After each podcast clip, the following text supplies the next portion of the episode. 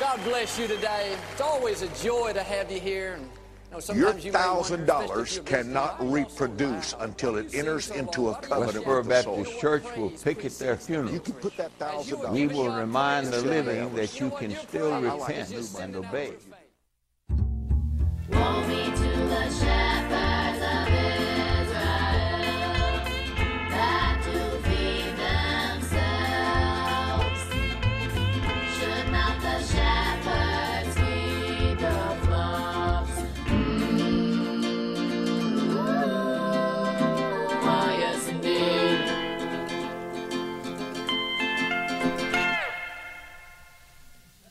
Live from the Mecca of Mormonism, Salt Lake City, Utah.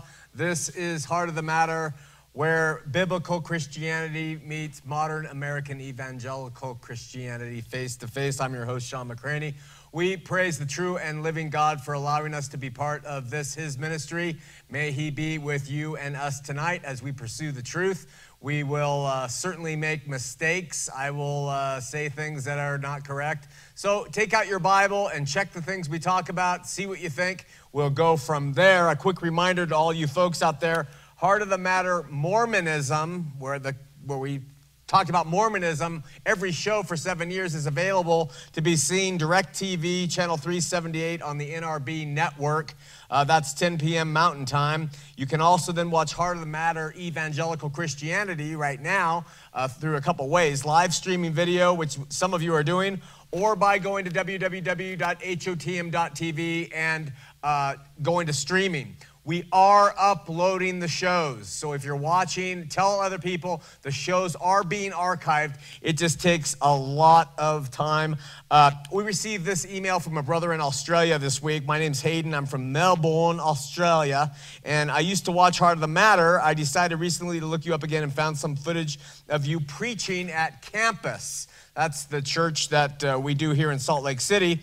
He said, I like how uh, the campus is set up on a biblical foundation of what church should be. I go to the AOG church with my girlfriend on Sundays. I can't stand the trends, the, uh, the worship, the charismatic preacher who loves attention. I've watched all your clips from campus on the website, but there's only three. I was wondering, could you put more up? I'd appreciate it. Uh, if you could keep us up on what you're teaching. Well, we have about 110 or more hour long verse by verse teachings through the book of Matthew and through the book of Romans. Uh, but here's the deal we are a very small ministry with huge technical uh, obstacles that we face every week, every day. Getting those programs prepared because they were done with in an Apple, they were done in a certain format. Getting them all ready has taken a lot of time, and we have a lot of them. But we are working to get them up there. Pray for us as we struggle with this difficulty, which we've had since we've begun. Small ministry, big technical issues. Uh, thankfully, God has put some great people in our lives to handle those things. And, uh, you know, He puts people in our lives to handle everything. If, if He does that in your life, if you're a believer, look for the times when He puts people in your lives to suddenly do things you couldn't do for yourself. Uh, we've had uh, Seth uh, show up out of nowhere and he's handling stuff for us technically. We've had Merle pop in. He didn't do anything with TV before. And he and Kathy Maggie. We have people answering phones who have never done phone before. We have guys behind cameras doing camera work that's never done before. I mean, we have a guy who came and built up this studio just by suddenly mentioning off the cuff, you know, I can do that and uh, Jed, uh, amazing gifts from God, and He is doing that in all of your lives if you let Him. So that's how things come about. Uh, pray for us as we try to work on this philosophy of doing church this way. A Christian friend writes in, Thank you for your show. It's convinced me never to become LDS. After visiting a seminary, I decided it's, what you say is true. I've been a Christian my whole life. I have sincerely asked Jesus for salvation many times. Give me salvation, give me salvation, but I've never had assurance. I've put up with not being sure and just kept having faith and continue to go to church and do what I'm supposed to, but now I'm tired of it. And she says, Pastors say that it must be something I'm doing wrong and that I'd better tithe and that I better get working to, to prove my salvation, to get my salvation. Let me know what your opinion is from Ray, R A E. Uh, first of all, Ray, maybe you're getting ready to get that assurance that you've been looking for. When you write the line, now I'm tired of it, maybe that's where God wants to get you. Where before you have been, you know, maybe you've been trying to get it and earn it to have this assurance. And maybe God's waiting for you to say, I give up. Because then when He steps in, you know it's Him.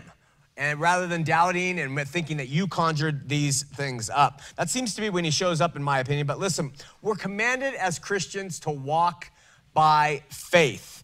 Uh, faith is so important to the Christian walk that God says in Hebrews, it is impossible to please Him without faith. That is how important faith is. So, faith is established in facts and in evidence. This is a theme that's going to come about a little bit tonight. It's not established in fantasy or in myth. So, for this reason, God came down to earth and he took upon himself a body. Ray, do you believe that? That God came down and took upon himself a body? That he suffered for the sins of the world, that he lived a perfect life, that he died, laid in the tomb three days, was raised to new life? Do you believe those things? Uh, in your heart, Ray? And have you confessed them with your mouth? Have you confessed these things about Jesus being Lord? If you do, Scripture says, if you believe in your heart, confess with them, you will be saved. Okay? So you have that assurance. That's a promise God gives in Scripture. And it, you have that assurance. Do you believe it? If you believe it now, you walk. You notice that scripture doesn't say you'll have a miraculous feeling that you have been saved. It doesn't say you're going to have this great metaphysical experience, though some people do. It doesn't say you're going to know the date and time, though some people do. Everybody's salvation experience is different because we're all different and God works with us as individuals. And so, if you believe in your heart and you confess with your mouth, you will be saved. This means, long story short, you can walk with the expectation, the hope that this is true. That doesn't mean, oh, I hope it's true. It means I expect it to be true. Okay? And uh, this pleases God. In the meanwhile, uh, you have done what Scripture says to do for salvation. Now walk like you have been, but really trust that. He will evidence the fact that He has changed your heart. He promises this in scripture. Let me bring one up in First John. John the beloved wrote uh, in First John 5:13. It says, "These things I, John, have written unto you that believe on the name of the Son of God, that you may know that you have eternal life, and that ye may believe on the name of the Son of God." So John the beloved says, "Hey, I have written these things." So that people can believe on the Son of God and so that you can know you have eternal life. Do you know you have it? Uh, if not, give yourself over, trust in Him, and you will. When a person comes to faith, they can know they have eternal life, as John said. In the LDS church, which we've talked about so much here on the show, uh, is there ever a time when the liberty and grace and freedom of knowing you are saved is ever offered to a latter day saint. Interestingly enough, there is a time, sort of. There's always a caveat here. Most people familiar with Mormonism know they enter into temples to do sacred ordinances. What a lot of people don't know, even a lot of active LDS people, is that there is a certain ordinance that hand selected people are called in to receive, which is called a calling and election made sure or the, the second anointing. And if you are elected to receive this special right, the LDS teach that the person who receives it, salvation is assured. You can do any kind of sin if you receive this special anointing in the temple, except blasphemy against the Holy Ghost, for which there is no forgiveness. So, what it is, it, it, it, used to be taught that if you had your calling election made sure as a Mormon, you would go to the LDS temple and you would meet Jesus. Jesus himself would show up to you and he would say, You are saved.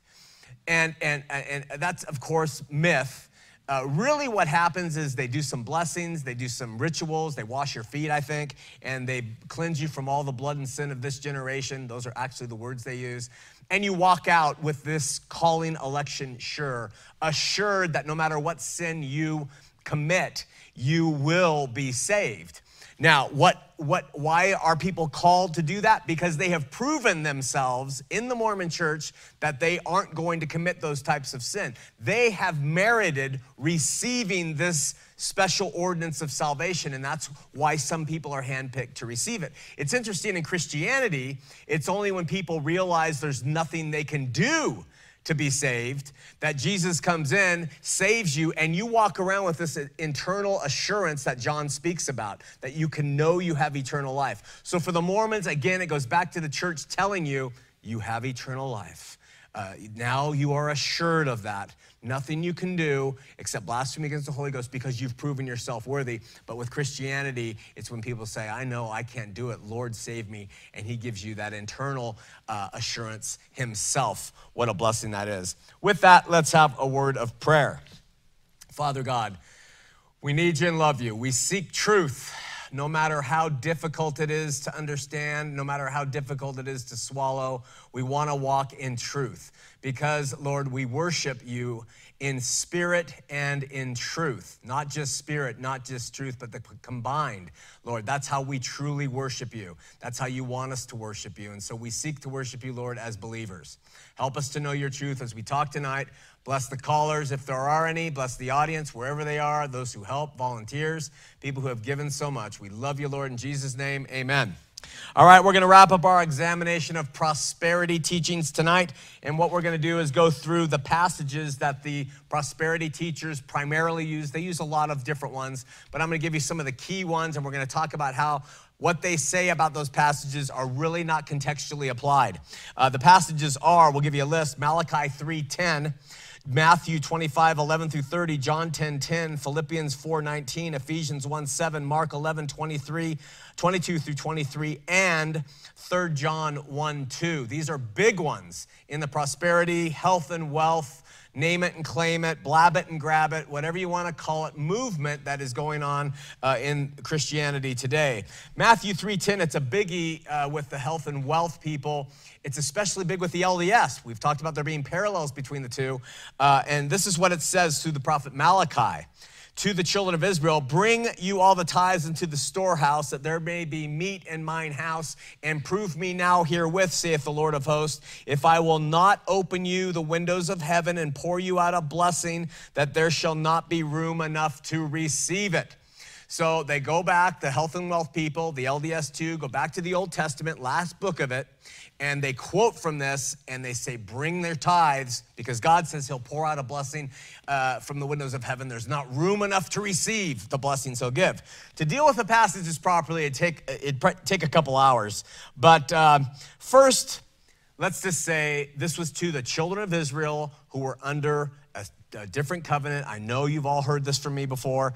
And uh, it was uh, obey the, these laws you will receive these blessings. Believers are not under such law. There is no such law for us that way. Uh, secondly, there's this tacit understanding applied here, which is applied to all directives God gives to the children of Israel, that they are to walk in all of his statutes they are to walk in all the commands he gives, not in just specific ones for specific blessings. The Jews say there's 613 commandments. So in other words, Malachi 3:10 does not stand alone as a little trick thing that you can do to open up the windows of heaven. It's not like you can be an idol worshiper and pay tithes and the windows of heaven will fall upon you. The law comes to us as a whole. That's why James says, hey, if you break one of it, you're guilty of all of it. So you can't go and take one element of the law, pay tithing, which really isn't even of the law, and uh, and it is, but it isn't. And you can't go and say, I'm gonna pay my tithing, and even though I'm disobedient to everything else, the windows of heaven will pour out upon me. That is kind of what the health and wealth people will infer that here is the law, the blessing that God has given. If you do this, this will happen. That's not true because it's always understood you have to be trying to follow, at least trying to follow all of his commandments. Finally, tithing is not part of the new covenant. We're going to talk about that at the end of tonight's uh, uh, monologue. Prosperity teachers also appeal to the parable of the talents, which is found in Matthew 25, 14 through 30. Not going to read it. Long story short, this parable is not about riches even though it, it, it- talent is a, a- modicum of money. Uh, and it's not about your ability to juggle that kind of talent either, but it kind of is. It's not about a good return on investment. It, it, it, uh, it's not about capitalism in essence. It's not a fiscal uh, teaching here. Um, Jesus taught in parables. This is a parable. And the key is when Jesus says in this, the kingdom of heaven is like. The kingdom of heaven is as. Okay? That's how you know that what parables are doing. He likens a they were an agrarian, agrestic community. They understood animals, they understood money, they understood the days, the comings and goings of life, and he would teach them so those who could understand would, those who wouldn't wouldn't. And so he would say, the kingdom of heaven is as, and then he would give a teaching. Well, the health and wealth guys, they take this thing literally and they talk about the talents, which are money, a value of money, and how one was given uh, one, one was given five, one was given 10 or whatever it was, and how they went and, and two of those guys multiplied, got a good return on their investment, and the Lord was pleased with them. They will use this in terms of money. But, uh, in this parable, that's not what it is about, about at all. Uh, it is about uh, using whatever the Lord has given you and then to his glory and benefit for the kingdom. So if you have been given the ability to teach, do you hide that ability? You've been given the ability to sing. Do you hide it or do you multiply it for the glory of God? That is what the whole context is. To use it in terms of money is uh, is horrible. Of course, there's John 10 10, where Jesus says, it's a big one, I am come that they might have life and that they might have it more abundantly. Uh, and so they would say, See, God wants you to have abundance, abundance in your life. They, I'm sorry about the bad Hindu uh, uh, kind of uh, whatever it was, but in fleshly terms, it's really easy to believe when Jesus said, I came to give you life and to give you life more abundantly, to think of it in terms of luxury and opulence and wealth. Flesh would love to have, hear Jesus tell us that. But what did Jesus promote in his life? How did he live? What was his whole deal about? Was it about those things? Uh, when he talked about bread, yes, he fed the masses bread, but did he focus on bread or the bread of life? Did he focus on water or living water? Did he focus on Fiji water or, or bottled water, or did he focus on living water and the stuff that will flow out of those who believe? Did he focus on this world, or did he focus on the world to come? So when you read passages like that, you have to take them into uh, account when he says, I came to give life and to give it more abundantly. See, we were all born dead in sin. And so when he gives life, he gives only, he's the only one who gives true life. When you really start living is when you come to know who Jesus is. I would take my former life as a stockbroker, uh, living in Park City, 6,000 square foot house on a hill. I would take that life, throw it away a thousand times over, a million times over, to have the experience with Jesus that he's given me. That's the abundant life he's talking about. He is not talking about a life of luxury, and which the name it and claim it guys try to uh, give it application for. Three more. Philippians 4:19 says, "My God shall supply all your need according to His riches in glory by Jesus Christ." This one's laughable, just because it says riches in glory. Uh, it says riches, they think, hmm, he will give all in riches. Probably stop there, I don't watch them. But look what it really says. The, the, the verse interprets itself. My God shall supply all your need according to his riches in glory by Jesus Christ. You see, it is in the glory that he has given through his son for the future. It is not his riches in material wealth, his riches in luxury, his riches in all those things. Ephesians 1 7 talks about the riches of God's grace. Um, Colossians talks about the riches of his full assurance. The earlier emailer asked about not having the assurance. When you possess that, you have the riches of his assurance, and that is life more abundantly. And Romans talks about the riches of his liberality. That is such a beautiful thing to know that you are with a God who is rich in his liberality toward you as a person. That if you happen to stumble or fall, his liberality is there. If you decide to drink Diet Coke or have a beer, his liberality is there. It's not about law, it's about your heart and spirit, all those things. When Paul says his riches and glory by Jesus Christ, he's not talking about money and prosperity. Mark 11, 22, 23, a good friend of mine, he kind of dabbles in these things. He gave me these passages as a proof text that we have the power to do miracles. And this is part of the name it and claim it uh, claim that we uh, believers should be doing these types of miracles. All right? Here's the context of the passages. The day before we read these passages, Jesus is traveling with the 12. There was a fig tree that on the outside was full of leaves and looked really beautiful, but when he got to it to get the fruit of the fig, there was nothing there. He cursed it. So they come upon it the next day, and this is what Jesus says. And Jesus answering said unto them, or Jesus just speaking, said, Have faith in God. For verily I say unto you that whosoever shall say unto this mountain, Be thou removed, and be thou cast into the sea, and shall not doubt in his heart, but shall believe that those things which he said shall come to pass, he shall have whatsoever he says. Okay? Peter said to Jesus, Listen, look at the tree. Yesterday you cursed it, today it's down. And Jesus says, Listen, have faith. Whatever you say, if you tell this tree, you tell this mountain, go into the sea, whatever you say, you will have, all right? Jesus says similar things to the 12 and other places as he prepared them to be witnesses of his resurrection and when they were going to go about and establish his church. 12 special men called to do this. They spent three years being trained by him. Referring to this same situation in other places, Jesus also talks about their ability to tell a mountain to move from one place to another, or for the mountain to go into the sea, and to, or to pluck up the tree in question and to plant it in the sea. Couple of things. First, in Hebrew, exaggerations are as numerous as the sands of the sea. There's a little, ex- yeah, okay. Uh, the, they will say the whole world when they mean the local area and the people in it. And it, we can find it all through Scripture. They'll say the whole world is following him. What they mean are the people right there. They, they exaggerate in their speech and writings. So to move a mountain is a Hebraism for performing a difficult task. All right? Now, people who are zealously minded will walk about today, since Christ ascended, walk about and say, We can move a mountain. You can move that mountain. And that is not the context. That is not how it should be understood relative to how the Hebrews taught and what Jesus was saying.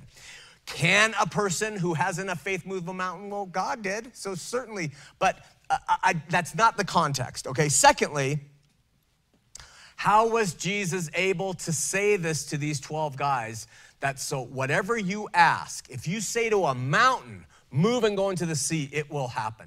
How was he able to safely say this to 12 men? Peter, especially, who was doing all kinds of crazy things at this time and who even denied who Christ was.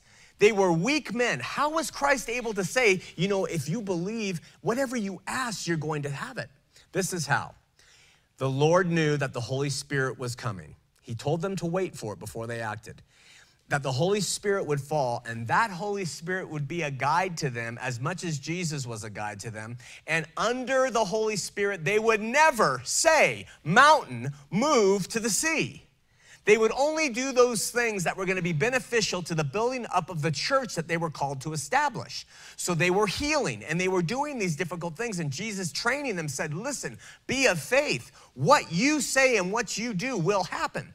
When we go and we read the New Testament, especially Matthew, Mark, Luke, and John in the account of the apostles being trained, and we read words of Jesus to the disciples, it is as wrong to say that applies to us as it would be to read Moses parting the Red Sea and for us to say we should be parting the seas today.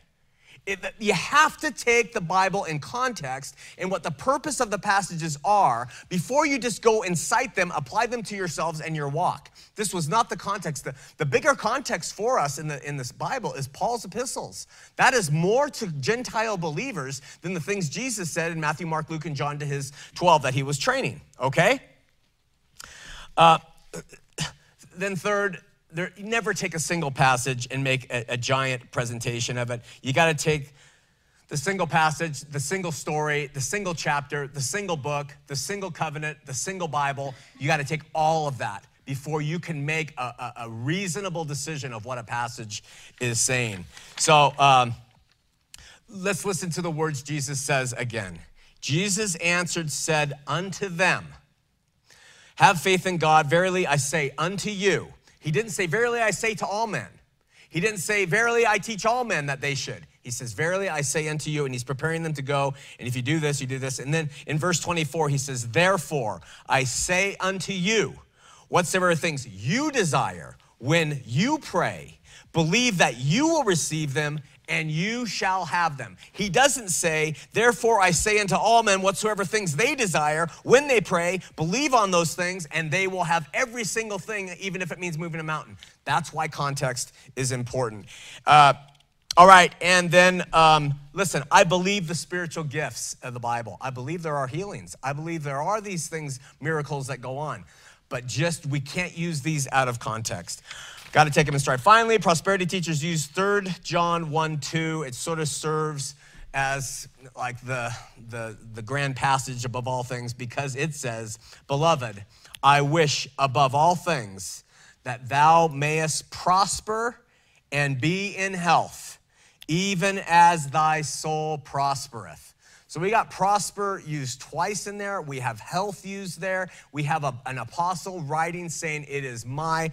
Uh, I wish above all things, he says here. And so you would think, okay, well, that pretty much seals the deal. The prosperity teachers are right. Uh,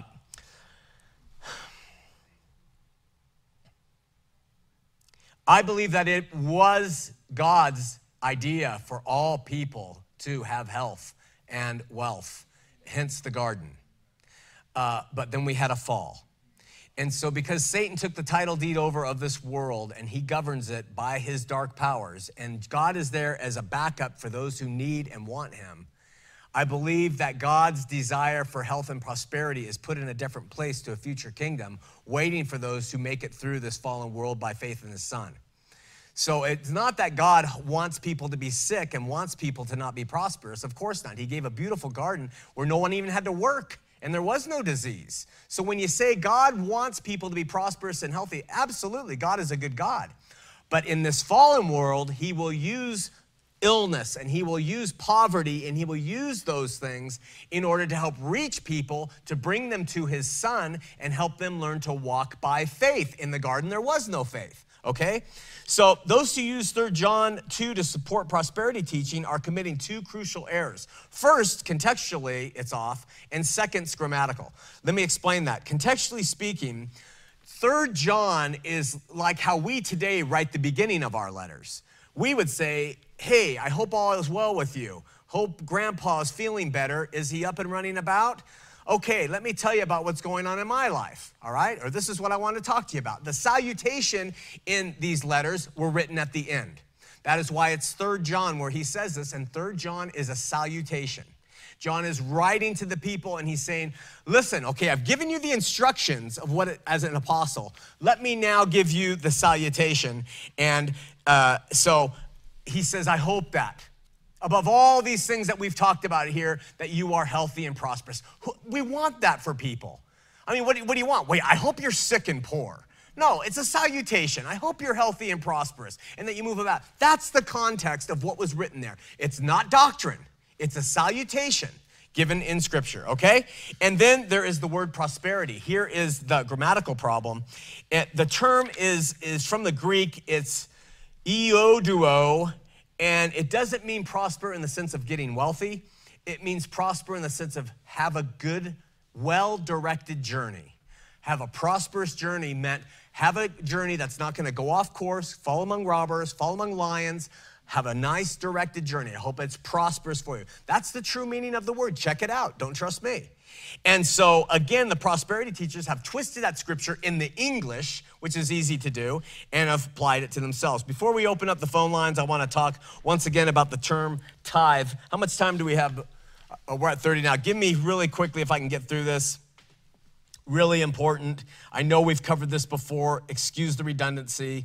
Our ministry has lost supporters over this point, but if we're going to talk about prosperity teaching, I've got to talk about that word tithe, tithing uh, tithes, whatever it is. Uh, I'm going to give you five points as to why tithe is not a New Testament Christian term.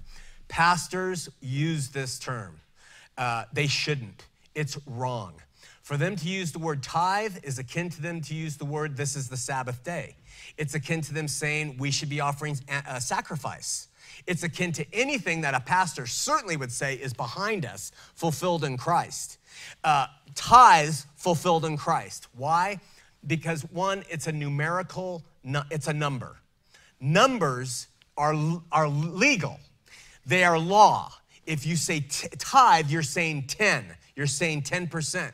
Christians will say, uh, who support the tithe, will say that's a minimum that Christians should give. That's a lie. It's a manipulative lie. For pastors who are too fearful of going broke and not having people step up and put money in the coffers. So they say, Come forward and bring your tithes and offerings. It is reverting back to the old covenant, and they do it by using a bunch of justifications which are not sound, all right? So you have to, you'd say, well, that's really not that big of a deal. It really is a big deal because if someone is really paying tithe, they are paying 10%, and pastors know it. If they're not, when you have a 10%, now if you're paying under that, you feel guilty, you feel condemned, and love has a difficult time existing in the presence of law. When you say 10% and I'm giving 8, I feel bad. When you say 10% and he's giving 12, he feels superior. And so it serves, that word serves as a, as a barometer for a person's failure or a person's success. So it should be uh, eliminated from churches uh, uh, because of that, that one principle plus another, another of other things. So, principle number one making a percentage of a Christian's income part of mandatory minimal giving flies completely in the face of the liberty all people have in Christ. Do we have a day of worship? No, we do not. First day of the week, you can call it that, but you can make that day Wednesday, Thursday, Friday. It really should be every day. Do you have certain rites and ceremonies for cleansing yourself? No, you don't.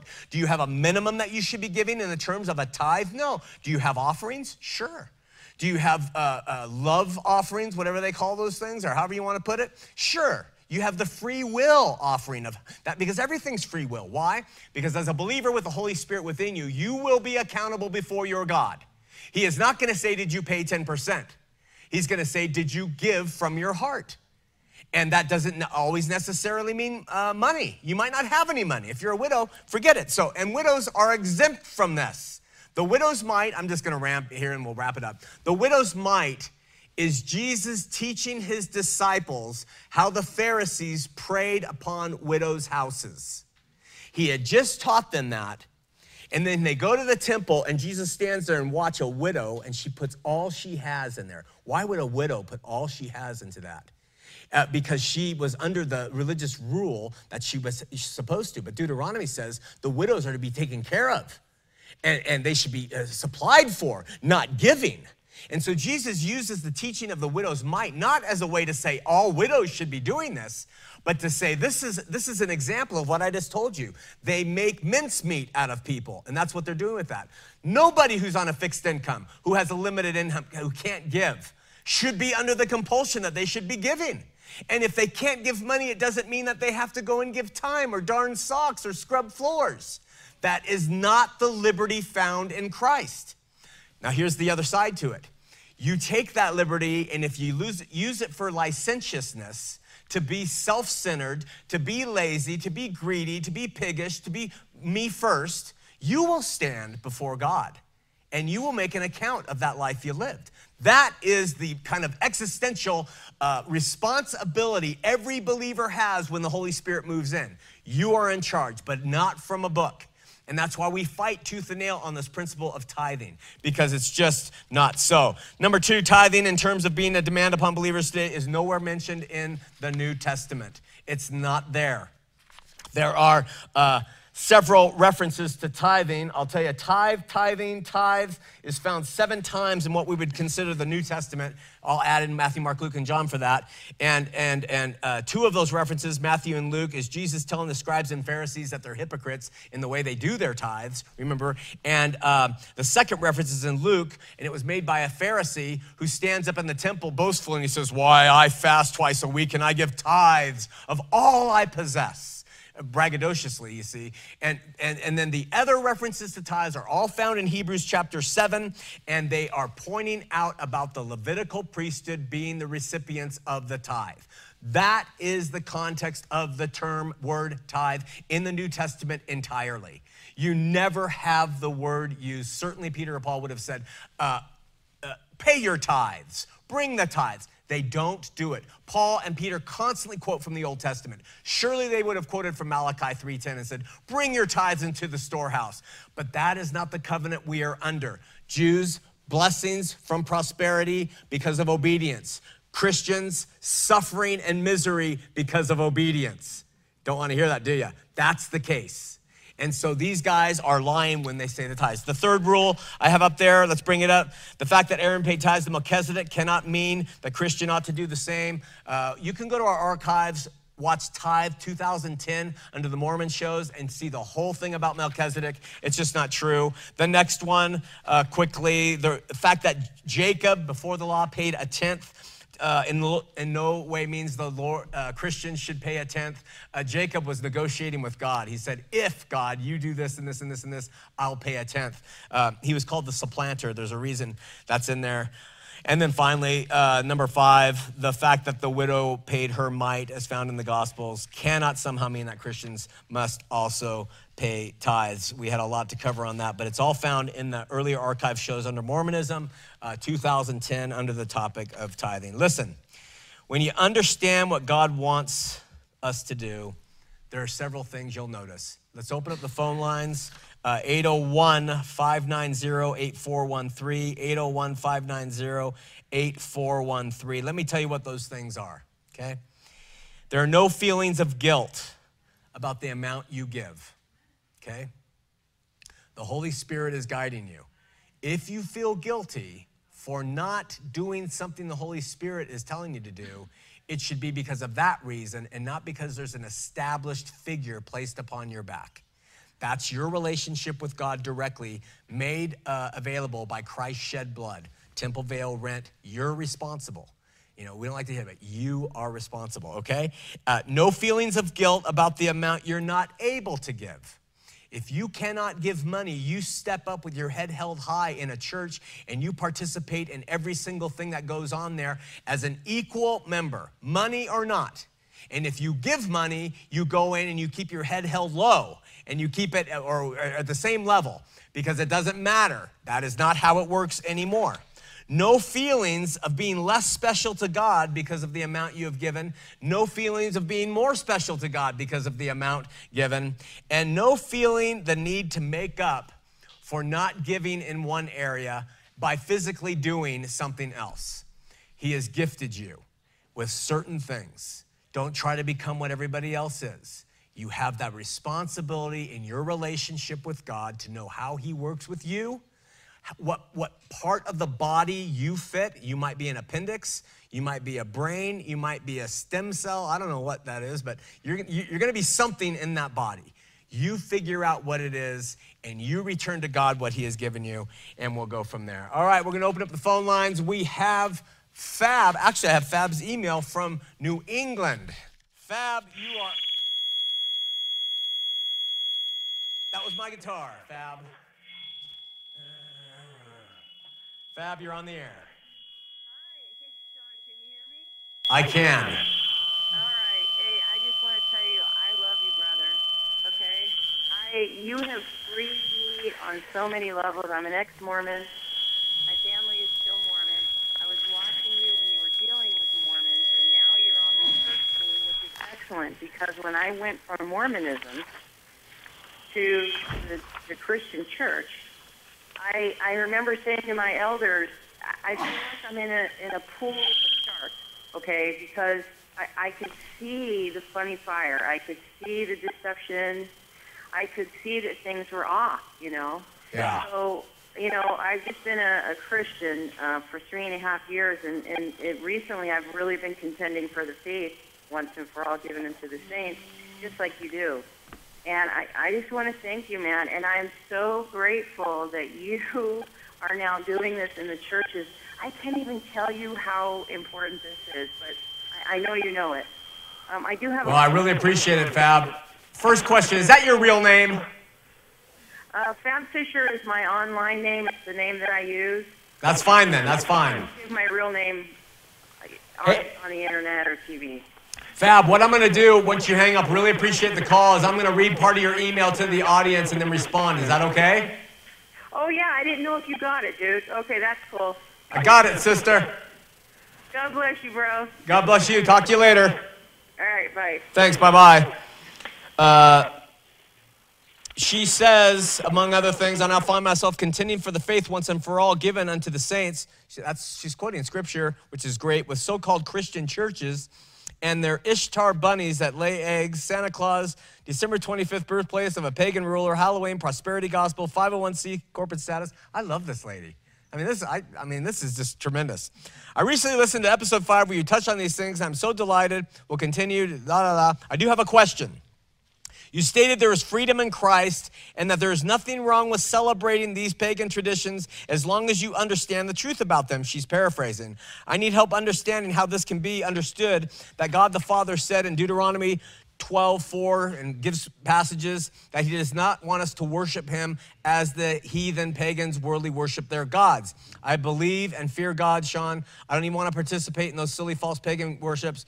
What do you say? Hey, if God has it on your heart not to participate in those things, don't participate. That's the liberty. And you can you can rejoice over the fact that you have been freed from that stuff, okay? That's the liberty that you have. Now, I have the liberty to eat Easter candy ad nauseum on Easter Sunday morning. It's my favorite part of the holiday, the pagan holiday. I don't, however, go and participate in it in terms of its application to Christianity because of the Ishtar and the Estros and all that stuff. Okay? That's my liberty to eat the Easter candy. Okay? Now, if it stumbled you, if you came in, Fab, and you were in there and I had a big bowl of candy, I wouldn't eat it in front of you because you have let it known that you don't appreciate that. However, I'm not going to condemn you. You're not going to condemn me. Now, if somebody wants to go and they're a believer and they want to participate in those things, they have that right. Again, they have that responsibility to God directly. It's that vertical relationship. Here's why. Jesus, Old Testament, you cited all the Old Testament, God said, do not participate in that. Jesus wiped the slate clean. Sin is gone. He paid for all of it, the sins of the world. Our faith is on Him. We've been reborn. We are in Him. So, past, present, and future, all that stuff's gone, all right? And we have an expectation to walk by faith and to love. In love, there is no condemnation in Christ Jesus. So, you don't need to walk about and fear that somebody else is falling. You can criticize it and say, I really think it's a stupid thing for us to do, but you don't have to criticize people who participate. They have that liberty. They will be responsible as the Holy Spirit works on them.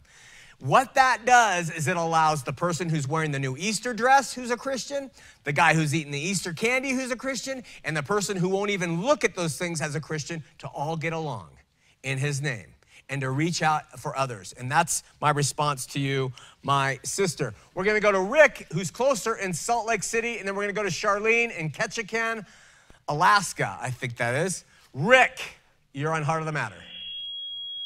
It's a little better. Bring Rick up. Rick? Yeah. Can you hear Uh, we need more Rick. I can now. Good. My wife Carrie and I uh, have Mormonism about a year ago. And I, so I have a question. So I've been going to a Christian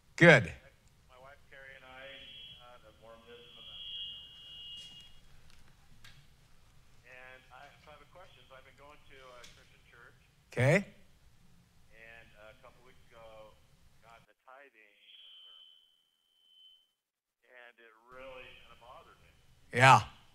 And um, it's interesting, though. I mean, what you just said before, after,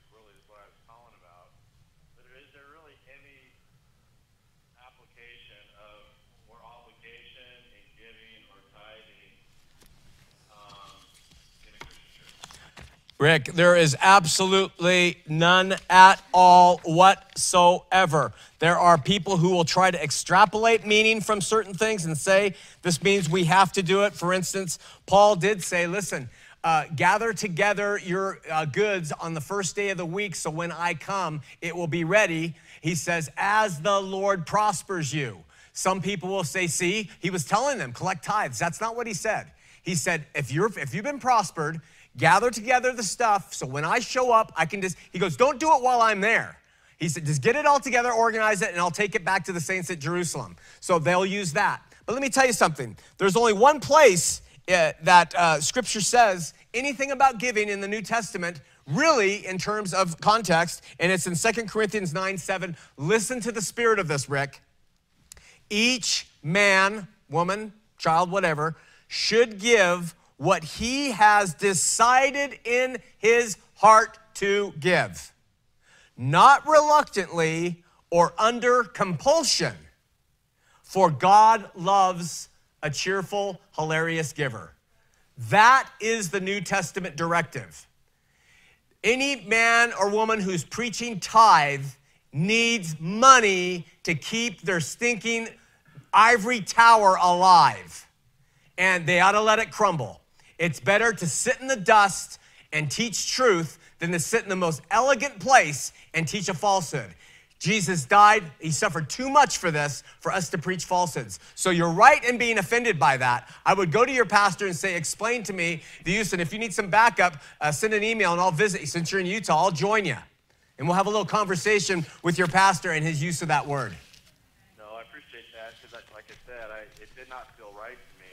And I understand kid that you should give, but when I felt like it was a, a sermon that there was an obligation to tithe and uh, applying an Old Testament principle using and even uh, using New, New uh, Testament scriptures, it, it just did not wash with me. You're, you're calling it right, my brother, especially coming out of Mormonism. That's why we stick on this stuff so strictly in this state because you've been abused by that term and it's happening again. Let me ask you one question before we go to the next caller, Rick.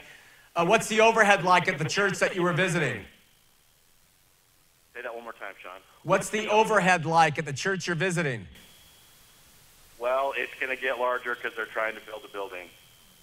You need to hear more about tithing, brother. Yeah. Good luck, my brother. Good to talk to you. Can I ask you one more quick thing? Sure. Uh, a couple weeks ago, we were talking about um, like faith healing. Yeah. Um, one of the problems that we have when we're talking to a lot of our Mormon family and friends is uh, people that say, "I've been healed you with the priesthood." Um, what is what would you what your response to that when they're saying using that as an example of uh, you know the, the truth of the priesthood because they've been healed by it? I'd give a couple responses. One, the priesthood does not do the healing. If it does, it's diabolical. Two, if God heals somebody who's been blessed uh, with this priesthood blessing, it is God who is doing the healing because he wants that person to have health. And it has nothing to do with its connection to the, the rope jumping that the LDS are doing through their priesthood powers. Three, I would say, and I would always suggest, we know from Scripture that very evil, dark things can be done in the spirit of light, and that uh, uh, Satan can do many things. We know from Revelation that the Antichrist will perform great miracles, healings, and, uh, and people will say, wow, we're going to follow him. So we know there's counterfeits. We know that God can do the healings, but the priesthood, which is false, uh, it- it- you, you can stand, I'm, you're going to have a hard time convincing the Mormons of this, but you can stand assuredly because the priesthood is false according to Hebrews that they don't have a leg to stand on. Very good. Are you going to be at campus this week? Yes, campus is on this week for you local people. We hope. Praise God. Thanks, Rick. Thank you. God bless you, my brother. Okay, we're going to go to Charlene in Ketchikan. Is that Alaska? Ketchikan, Alaska. You're on Heart of the Matter.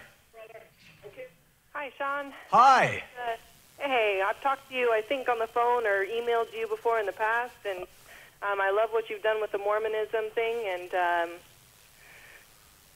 um, and I'm really thankful that you're going into this right now because uh, I just recently left some uh, really deep charismatic stuff, and uh, and I just want to, I don't know, I just want to thank you for what you're doing. I just, uh, I'm really enjoying what you've got so far, and I'm really looking forward to more of your uh, shows. Thanks, Charlene. I do have one question for you, though. Um, Yes. When it comes to tithing, is it true that we that we have the blessings from the Old Testament? Because that's one of the things that I've been I possibly falsely taught is that um, is that we have the blessings from the um, Old Testament, and that those those should carry through to us, right? No, you know, uh, it, it would be true if we were following the law. Uh, but Paul says we are to die to the law. And uh, we are buried with, uh, with Christ to the law.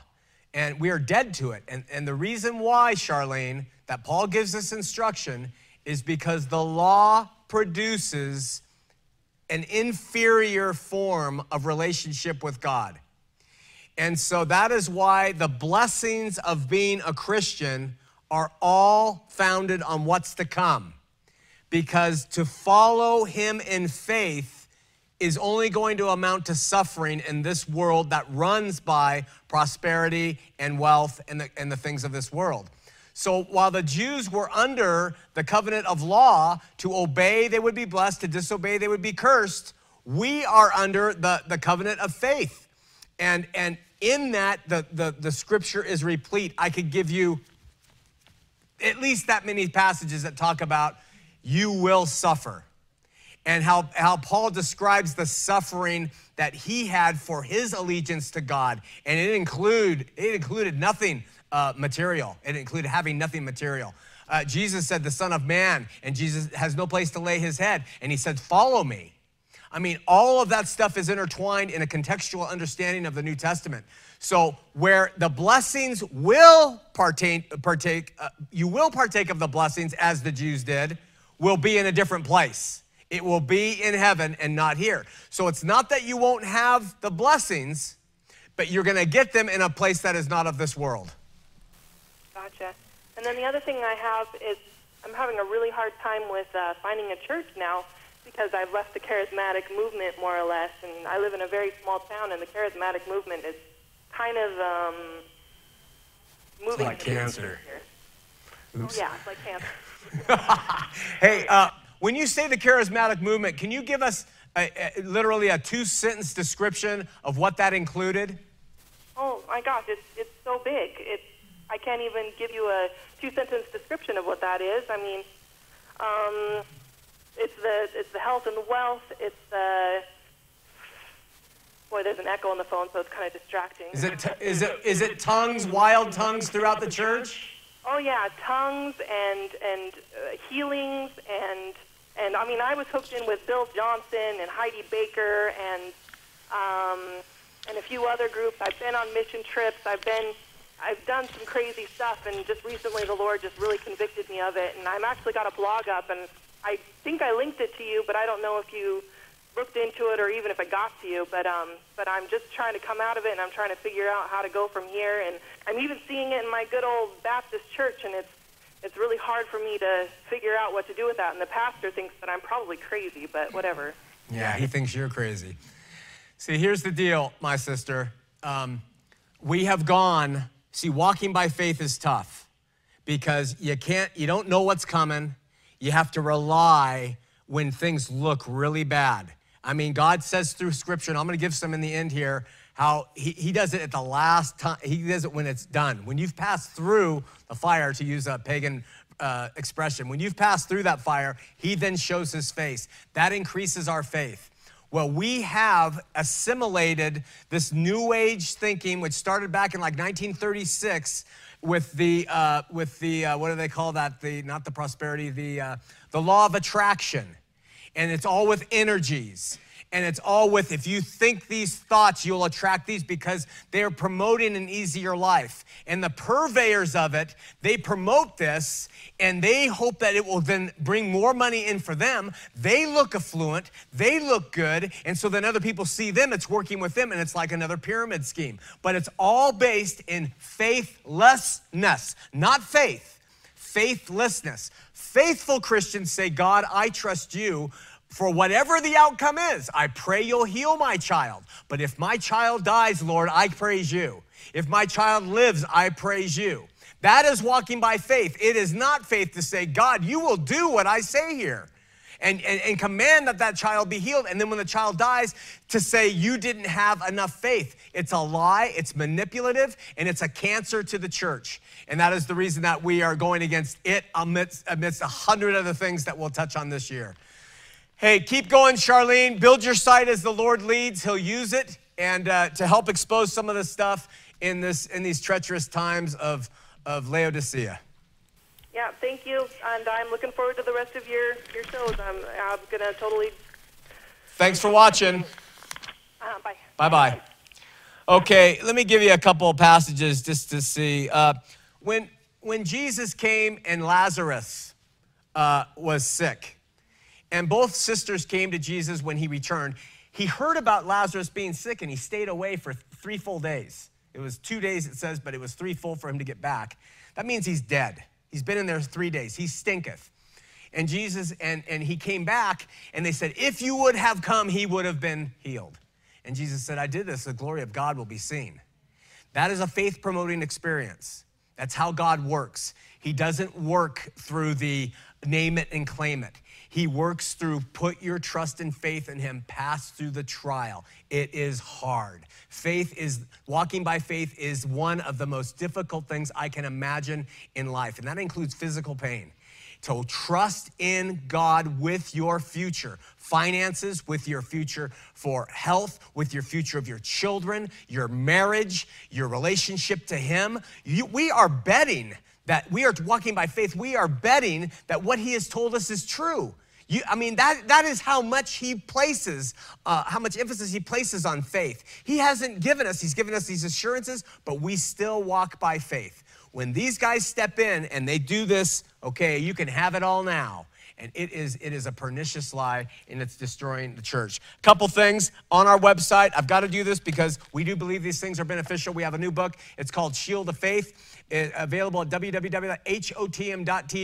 This will make you wealthy. That's a joke a total joke. Actually, it's a police officer's story uh, about what it's like to be a cop and be a believer.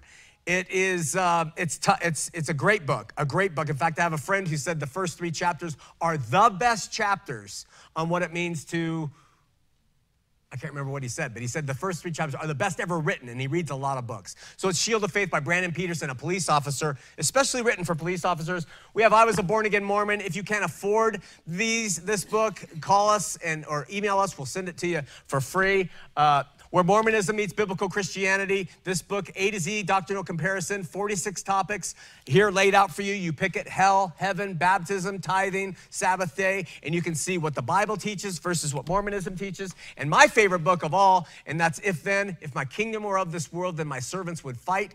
And it's a believer's refusal to join in modern Christian culture. It's a short little book. Again, uh, these things are here as tools for you and uh, we want to help you with them if you want to get them. Um, final thing there are seven, I think seven, and I'm just going to read them to you really quickly. The way you increase your faith, that's kind of been an overriding thing. You act. Jesus said to the guy with the lame hand, stretch out your hand. You first act. You step out into the darkness and you don't know what's going to happen. We've done that throughout this ministry. Sometimes it fails. And then you have to have the faith. Did I do what was wrong? But you act and you see how God blesses it or not. Uh, he will give uh, signs to you through nature that increases faith. When you see a wonderful sunset, when you see a mountain range, when you see a beautiful beach, when you see a newborn baby, or you examine your navel, uh, whatever it is, you see amazing creation. And those, those mystical signs that he gives you increase faith.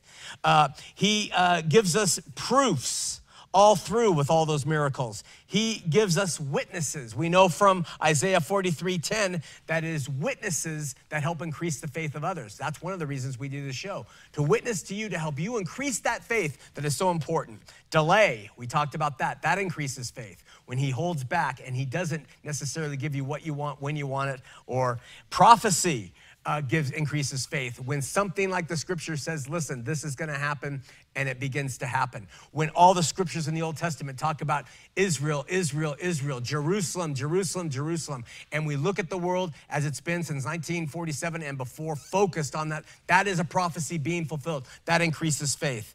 A unity of the brethren, interestingly enough, in John 17, 21, Jesus says, as they see you united, they will, it will increase their faith.